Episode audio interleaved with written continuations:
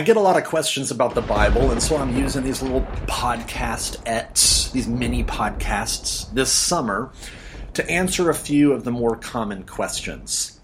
People often object to the Bible because they claim that the Bible's been modified over the years. You know, they're not they were not printing presses back then, so someone would take a manuscript and they'd handwrite out another copy of it to pass on. But of course, as copies of copies of copies were transcribed and passed down through the generations, mistakes were made, things were changed. It's like a giant game of telephone. So, how do you know that what you hold in your hands right now, the Bible right now, how do you know that that's what the original authors wrote? Now, there's a ton that we could say here, but here's just two quick responses. First, how many manuscripts do scholars have of original biblical documents?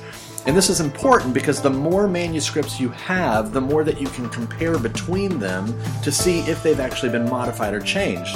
So, for example, if scholars only had two ancient manuscripts of the Gospel of Matthew, and they disagree at some point, how do you know which of those two is accurate and which one's the mistake? So, the more documents you have, the better that you can solve any discrepancies like that. So, here's how the New Testament compares with other historical documents that scholars are in possession of.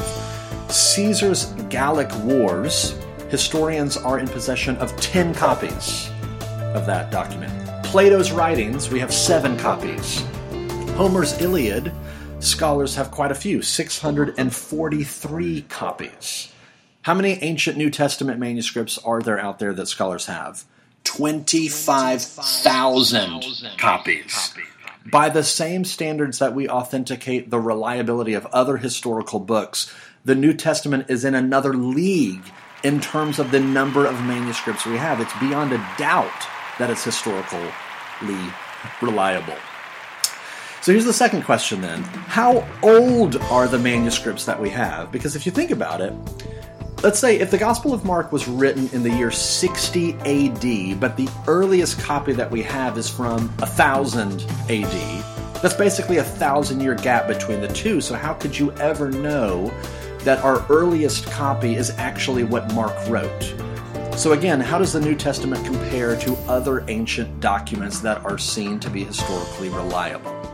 Caesar's Gallic Wars was written in the year 100 BC and our earliest copy is dated at 900 AD, which is a thousand year gap, and that's considered historically reliable by scholars.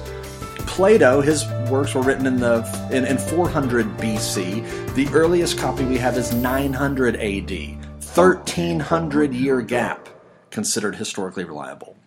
The New Testament was written in a time period from around 45 to 90 AD, and the earliest manuscript we have is from the Gospel of John in 125 AD. That's a 35 year gap. Compare a 35 year gap with a 1300 year gap on other documents that are considered historically reliable.